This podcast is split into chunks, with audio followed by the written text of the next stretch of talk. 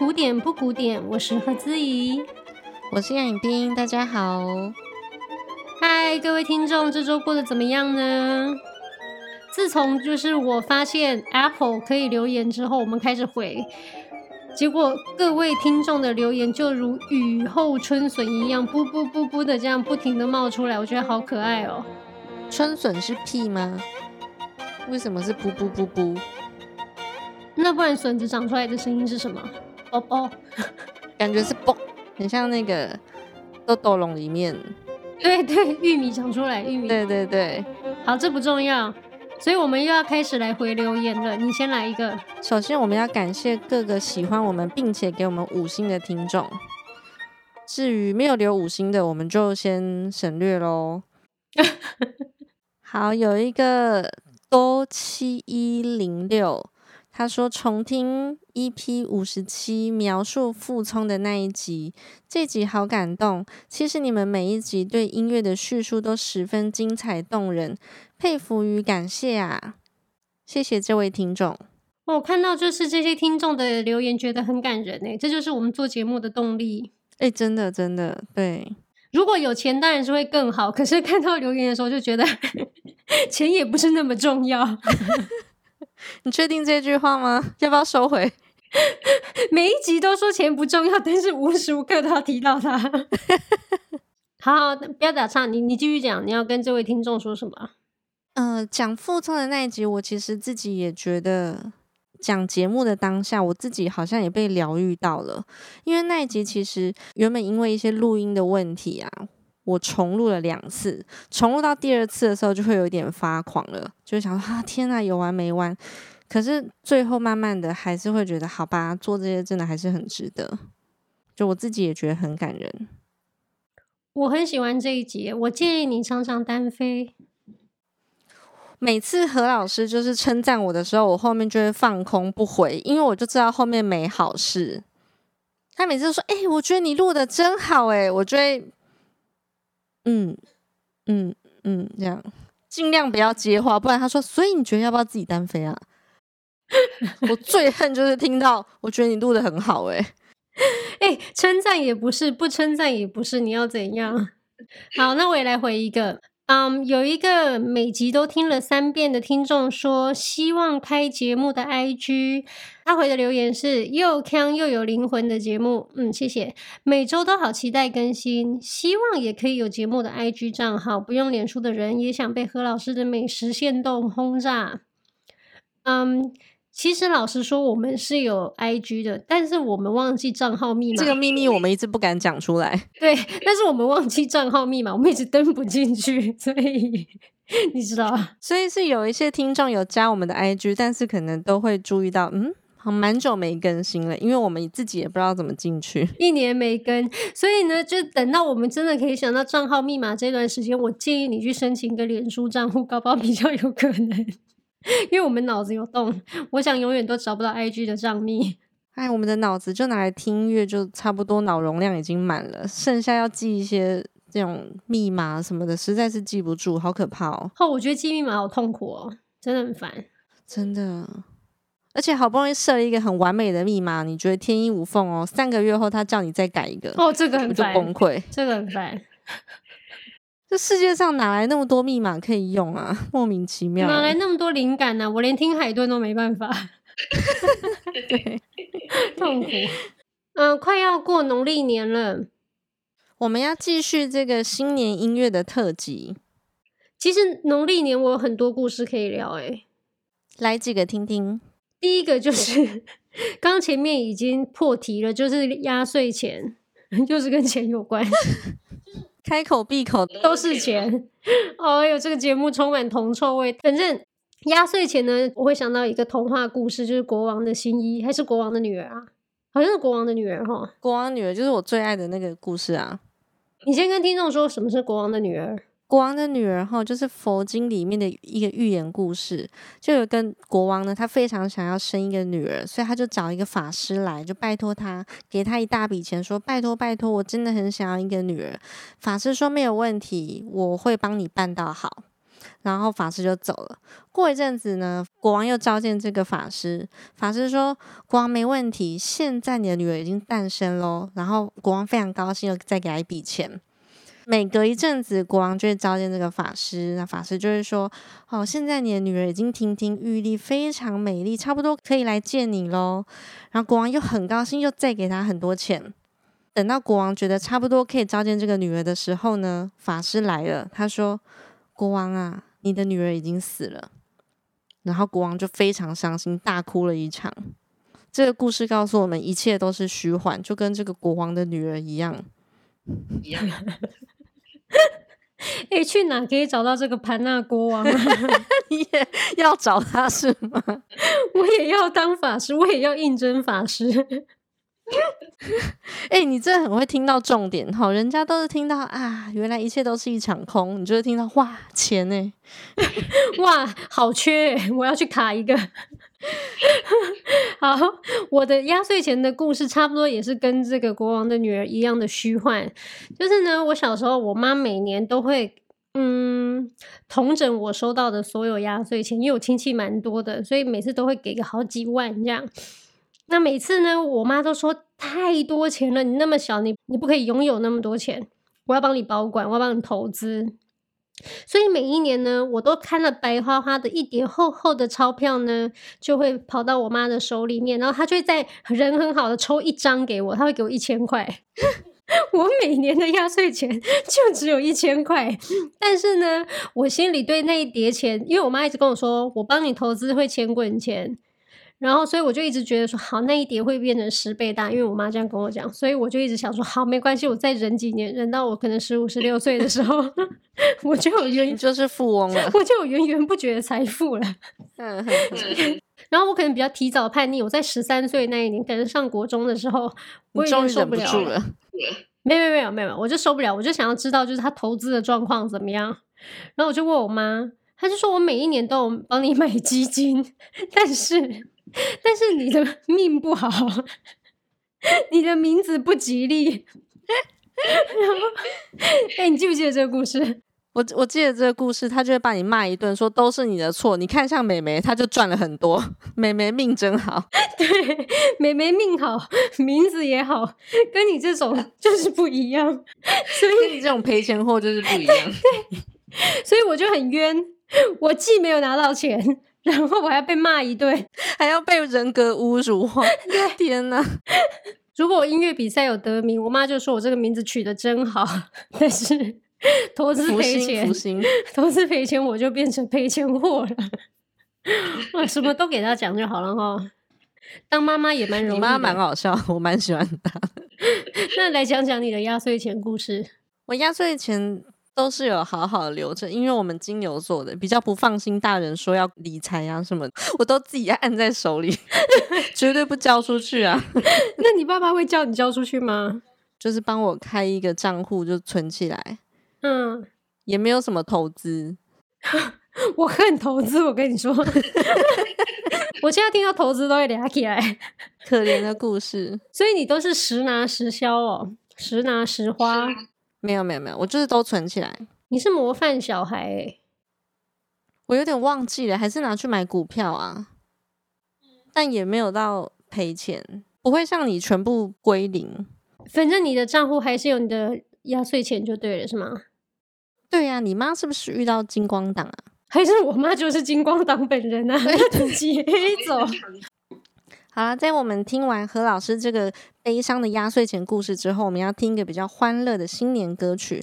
这首曲子，如果是我们的忠实听众，或者不是我们呃即将诶、或者是刚成为我们的忠实听众的人呢，都可以再回去听我们嗯、呃、去年的过年特辑，因为我们今年呢没有错，又是老酒新装，我们要讲旧曲了。哦，因为我们去年的那个过年特辑有提到今天这首曲子，可是我们就是先短短带过，大部分都在聊天。那今天我们就想要认真介绍一下，不过这首曲子我真的也不知道怎么认真介绍，靠你咯。好，这首曲子是小提琴家也是作曲家克莱斯勒所写的中国花鼓。中国花西诺啊。好，那我们来听听看。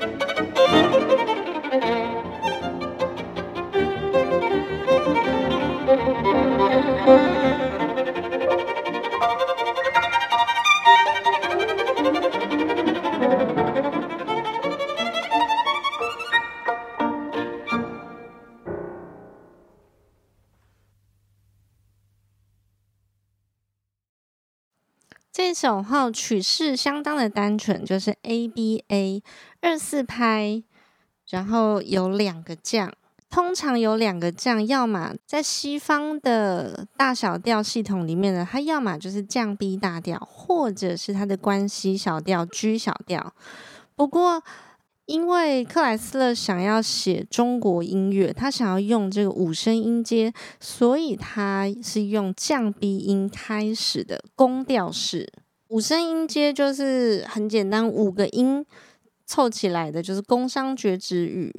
用西方的角度来看，就是哆瑞咪嗦啦，宫就是哆嘛，对，没有四音跟七音。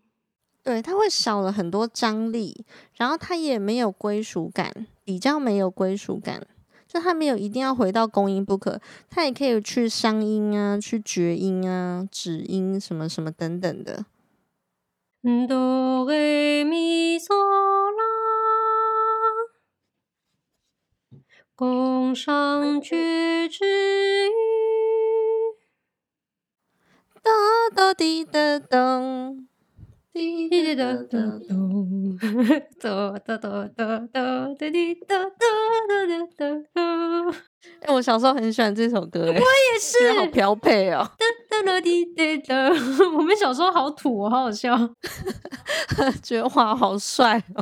我小时候爱到受不了哎、欸！哎、为什么我们从小品味就那么像啊？真的。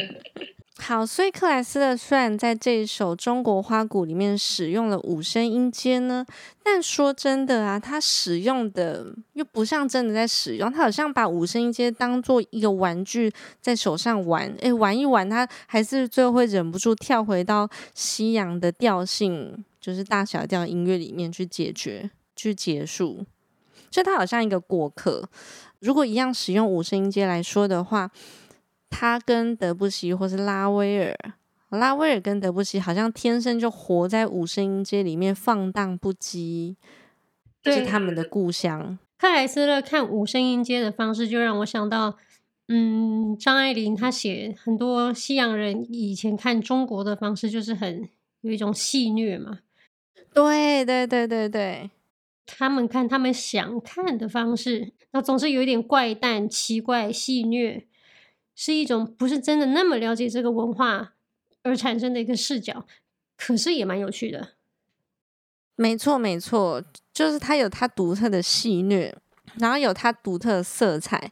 这个色彩并不是五声音阶给予的，而是用克莱斯勒的视角看待五声音阶所产生的一种一种大红色的、很艳丽的色调，这样就是大红大绿啊。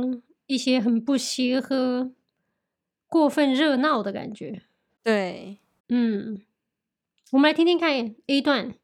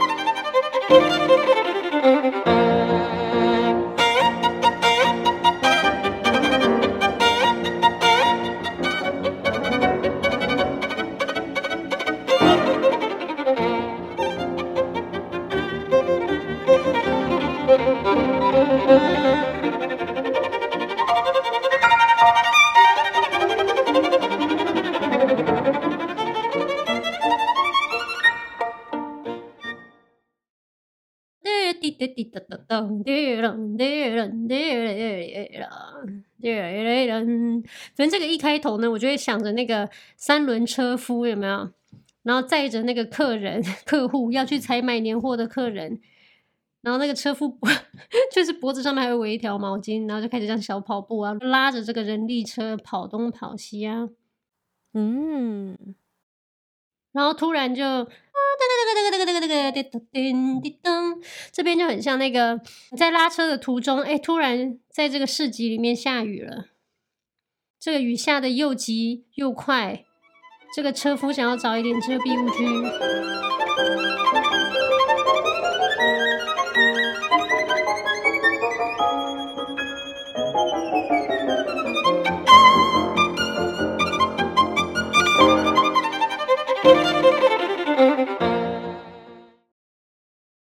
就我在这首曲子里面，除了看到大红色的那种场景。非常喜气洋洋，有点过度铺张的颜色之外，我就会看到很多珠珠，对，就是小珠珠、大珠珠，然后是手镯啊那种，或者是反正就大珠、小珠落玉盘，但不是那种很透彻的那种，是你是说像玛瑙、翡翠落玉盘是不是？对对对，黄金啦，什么黄金做成珠珠啦，有这种吗？应该有吧，佛珠。反正我觉得在这首里面就是很有这种景象。你刚刚说叮的儿叮叮，就是这一段。嗯，我觉得对我来说啊，你说的那个雨滴太通透了，太澄澈了，不太像这里。它是比较俗气一点，就是嘿抛绣球了，抛绣球了这样。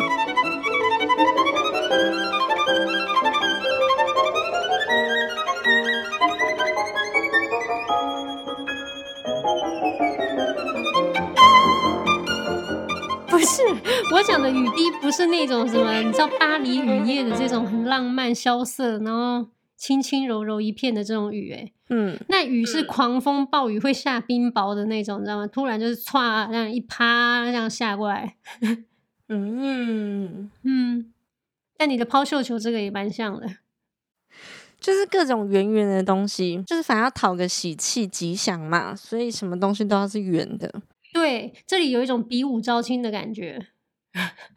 对哈，对对对，真的真的，你有看过比武招亲哦？哎，大家不是电视里面都看过？哦，那你也是看电视的啊？那不然你是怎样？你你有去招过亲哦？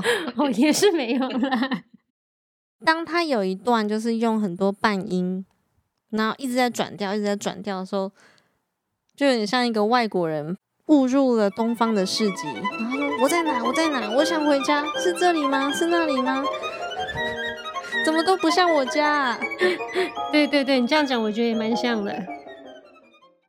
然后它很多十六分音符，很热闹的音群啊，很聒噪，很聒噪，而且对，而且又有点言之无物。对，因为在五声音阶里面呢，他们跟西洋大小调大一起去的就是，他们不喜欢用三度。对，大三、小三都是一个很明确的方向啊。大三表示比较明亮，小三表示比较抑郁之类的。就是西洋最喜欢用的大三度、小三度，都是带有一种心情的意味。他今天心情是比较亮的、比较暗的，只要一听三度。就会很明确的表示出来，嗯，而且整个背景如果是一种大三的背景，你也会知道整个基调是一个比较明亮、畅快的一首曲子嘛，对不对？没错，可以这么说。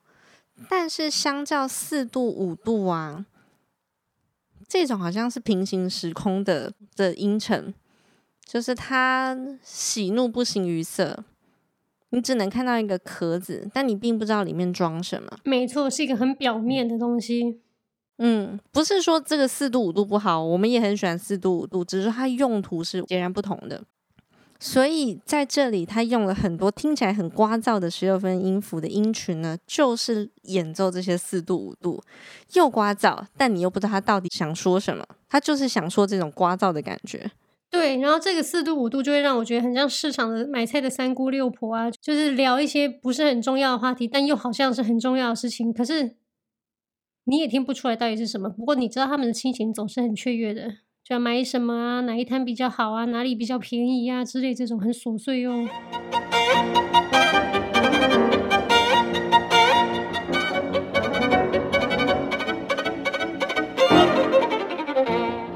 哦。哪一摊比较便宜？这重要哎。那你是三姑六婆啊？现在又换我是三姑六婆，现在又要假清高，对不对？真的？那你就去买贵那一摊啊！你是盘啊，你去啊。所以我我觉得这首曲子，然后与其说他真的使用了五声音阶，不如就说他在玩一个五声音阶以及西洋大小调、半音这些转调的游戏。我觉得这对克莱斯勒来说都比较像一些过客、一些游戏。那他真正的归属当然还是西洋的大小调。所以我们要来 B 段听听看。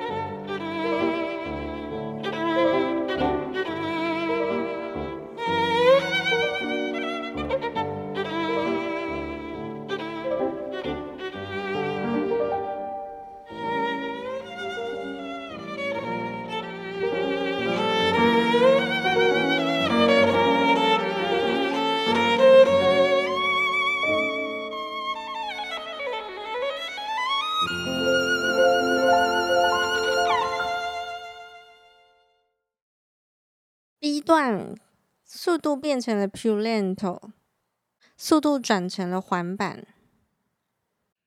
怎么样？B 段是不是有点像误入东方市集这个外国人，然后终于找到一个安静小角落，然后很想回家，再翻他的 calendrier，再翻他的行事历，看看有没有大使馆的电话，很想打给大使，叫人找他来接他。真的吗？你是这样想的哦？我这样想的。是哦。嗯、呃，我觉得他这个呃异国男子呢，感觉误入了青楼。那他进去青楼，然后忧郁症哦，就他很想回家，但是一直有人在勾引他。我觉得这也是比较魅惑的一段，就有很多女生说：“狼 K 来哦。”嗯，我只想到打电话给大使，叫他派人来接他回去。你比较有想象力啦，你天生吃这行饭的。这个时候最好不要接话。以为我第一天出来混啊？你已经完全知道我的 strategy。第一段呢，它有一种欲拒还迎。我觉得在这里的附点节奏对我来说很像一种要勾引的感觉，就像你刚刚讲“狼 K 来哟来哟”这样。对对对。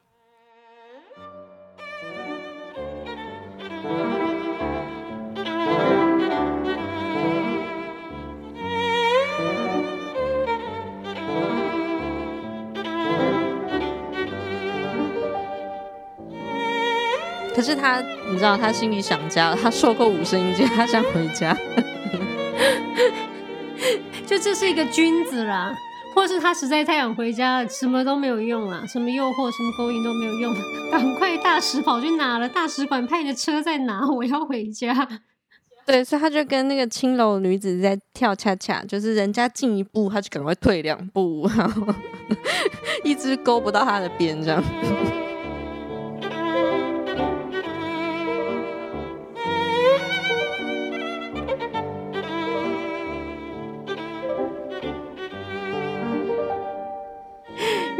心摆明了不在这份，他就一直在想他遥远的家乡。对，所以 B 段呢，嗯、呃，有别于 A 段非常喜气洋洋，B 段透露出一丝不对，是很多丝的乡愁。那我们再听一次 B 段，接下来又回到了 A 段。